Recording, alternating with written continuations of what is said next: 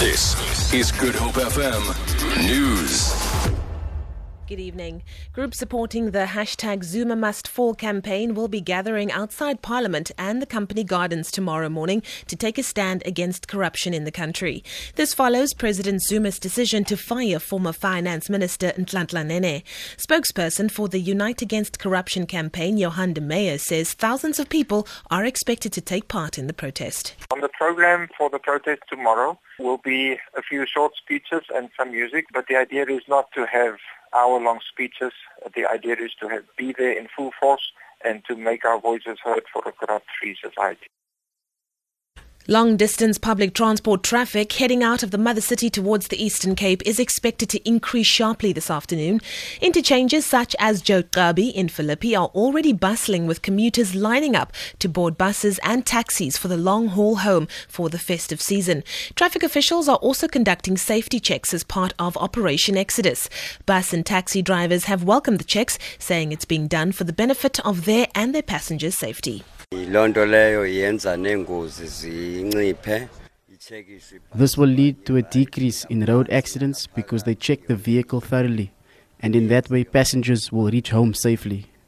Mine has been checked. It passed, and I have the disc to show for it.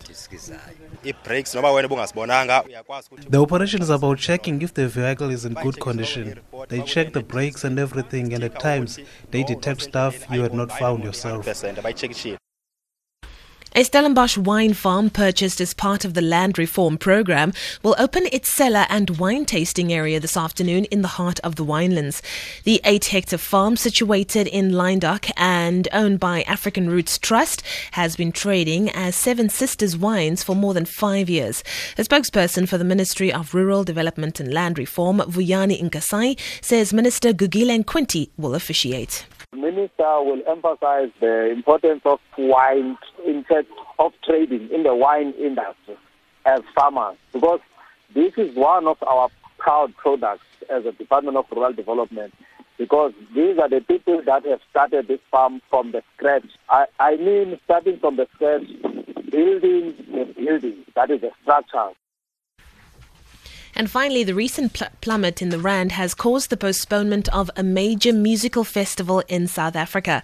The Real Alternative Music Festival says Ramfest 2016 has been postponed because of the high cost of international talent.